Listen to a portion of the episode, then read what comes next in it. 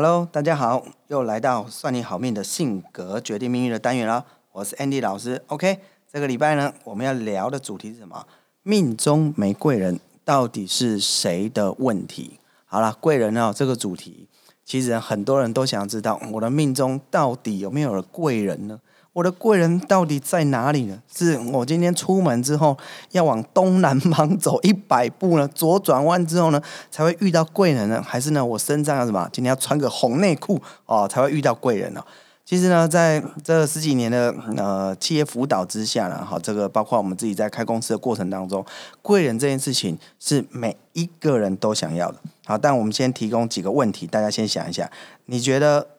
自己在生命当中好遇到的贵人多吗？好，什么叫多？好，你之前脑海算一下，盘算一下，是1个、2个、3个、4个还是5个？通常可能不会超过5个啊，会可能是1个、2个，大概3个左右是一个平均值。好，大家回想一下，在什么这样的时间点你会遇到一个贵人？什么叫贵人？我觉得跟命运没有什么可能会有一些关系，但是更重要就是这贵人是不是在你的人生很低潮的时候，好，或者是在人生很有需要帮助的时候，他拉了你一把，他推了你一把，然后让你的人生有不同的一个展现或者是一个呈现。好，那我就先讲讲我人生中呢，进到这个产业的时候呢，当然是有一个贵人。这个贵人呢，就是我的高中同学。我这个同学就找我去听一个讲座，就是大家知道就是那种可能是理财讲座啦，或者财经讲座这一类型的。那其实我一开始都蛮不愿意的，但是呢他就说这个讲座蛮特别的，可以分析你的个性啊，你的性格，你是哪一型人。我听了觉得还蛮有趣的，反正不要叫我去听那种什么财经理财的就好了。那我就听了，听完之后发现哇，惊为天人，我这辈子真的从来没有这么的了解自己这部机器。我都以为我以前是理工科背景，因为当时在念的是癌症医学研究，就觉得我一定是顶尖的理工人才啊！但事实上，这个在我们做实验好几年之后，就发现，这个其实真的非我的所长啊。那后来呢，经过这样子的认识之后呢，那这个人这个讲座就是什么人格特质，叫 DISC， 就是我现在在教学的这个区块。那这个呢，他带我听了讲座之后，我就发现哇，这个学问这个课程真的超级有趣的。好，那直到呢我在研究所这个癌症研究工作告一段落的时候呢，我后来才完全的转到这个产业。所以他是算是我生命中的其中一个贵人。那当然你会说，那这种人还蛮多啦，所以每个人遇到的贵人的模式是不太一样的。我很感谢他当时邀请我听这个讲座，虽然他可能是无意的，但他其实呢在我的生命当中或者是在我的职场发展当中，他占了一个非常重要的成分。那也有可能我去听完之后我也是一副听完就算人格特质分析很有趣，那这个时候他就未必会成为是我的贵人。好，所以每一个人呢在遇到每一个状况不同环境的情况之下，我认为是这个人是不是你的贵人，要依照你后来遇到他之后，你是不是人生有重大的转变。好，他是不是帮助你找到呢你下一个阶段要去的地方，或者是说你下一阶段你想要有所改变的地方当然了，这十几年会有一些企业辅导的时候，我就跟大家聊一个常常呢我就一个企业主，他就在抱怨因为他是2代，他就觉得呢自己都一直都没有贵人那要接公司呢，父母亲呢也不放心那公司里面呢一堆老臣也不听他的意见，他常讲说公司要转型要转型但是真的没有人在理他他一个人那年轻小伙子呢也没有什么太大的经验，或是没有太大的经历，所以他一直抱怨就是公司里面他自己家族的企业里面没有贵人，没有人支持他，甚至呢有的时候到外面去寻求一些顾问的帮忙甚至他会去问一些人，就觉得说是不是要转型啊，是不是该怎么做呢，会有些变化呢。结果没想到很多的顾问或者是前辈就会说最好先依照你们原本的模式再慢慢调整。他就把这些话干嘛，就完全听不下去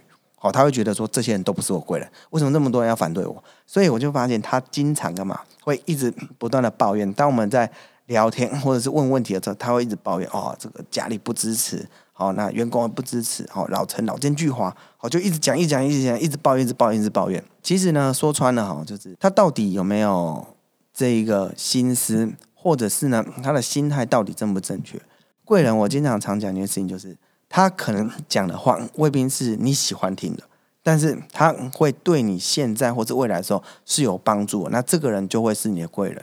所以后来呢，他当然这件事情一直找苦无这个什么，找不到他自己想要答案，因为他到处去问，都只想问出一个答案，就是跟他内心的答案是一样的。好，那这跟有一些人去算命的逻辑是蛮像的，就是去问，哎，老师，我搬这间房子好不好？我买这间好不好？哎 ，A 说不好，他就觉得啊 A 不准；那 B 说不好，哎 B 不准；然后 C 说好，他就觉得哦 C 很准。那你根本就是只想要找到自己的跟自己内心的答案是符合的，那这样子来讲的话，基本上很难找到贵人。那后来呢，一段时间之后呢，我就发现他开始有一点态度，或者是他的想法有一点改变，有点改善。我就很好奇，我就问他说：“我觉得你最近不太一样了，之前就蛮常抱怨，就负能量很强，躁郁症很强。那最近我觉得你有好像，有不太一样了，然后看起来人也比较容光焕发一点，然后呢，感觉也比较比较活，比较有热情，比较有热力，然后不再一直抱怨。”我就问他为什么，他就说他就找到一个人家介绍一个很资深的前辈，好，然后在过去的时候也是一样，这前辈答案也不是他，最后呢，前辈就跟他讲一句话，他就说：“你其实身边到处都是贵人，只是你没有看清楚而已。你看看你们家也不算太差，然后呢，家里爸爸妈妈都已经把你业绩都打好了，地基都打好了，这些老臣也都算是蛮忠诚的啊，也不会有人干嘛想要搞事啊，也不要弄些有的没有的。那其实呢，你就慢慢的干嘛接受它。你看你的家族的企业也没有跟你负债。”然后呢，也没有掏空，然后其实在你收尾，很多的资源都在支持着你，只是你一直认为他们不是你的贵人。哇，就他说那一次，他真的那一句话真的打中他的心。他说真的，如果要跟别人比起来，他身边真的很多人都在帮助他，只是他认为那些不是贵人，而是干嘛？只是没有把他话听进去的人。好，所以我经常就发现一件事情，到底贵人在哪里？其实贵人到处都是。经常我会讲一件事情，就常讲一命二运三风水，四积阴德五读书嘛，六名七相八敬神，九交贵人十养神。好，这10件事情其实都会让我们的命会更好一点，只是我们都经常忽略了说，到底在哪里？到处找，然后甚至呢，有时候坦白讲，有些可能伤害你的人，他也是贵人。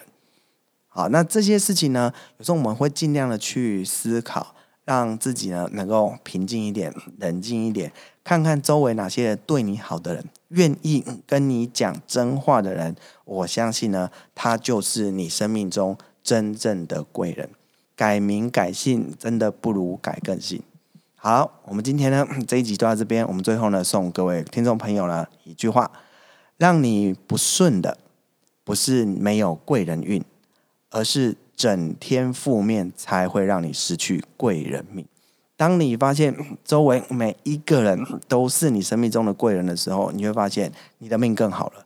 你会发现其实路没有那么难走了。可是当你发现周围所有的人都一直不断的在否定你，不认清或者是不接受你的答案的时候，你会发现所有人都不是贵人。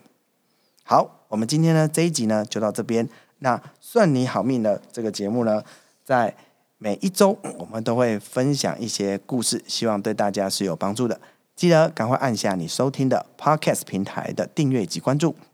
就可以收到内容更新的通知。如果有任何的意见、想法、问题，非常高兴各位你们可以留言给我们。大家可以在节目单元栏位最后面呢找到 IG、Facebook、LINE 社群的连结。我们下周见了，拜拜。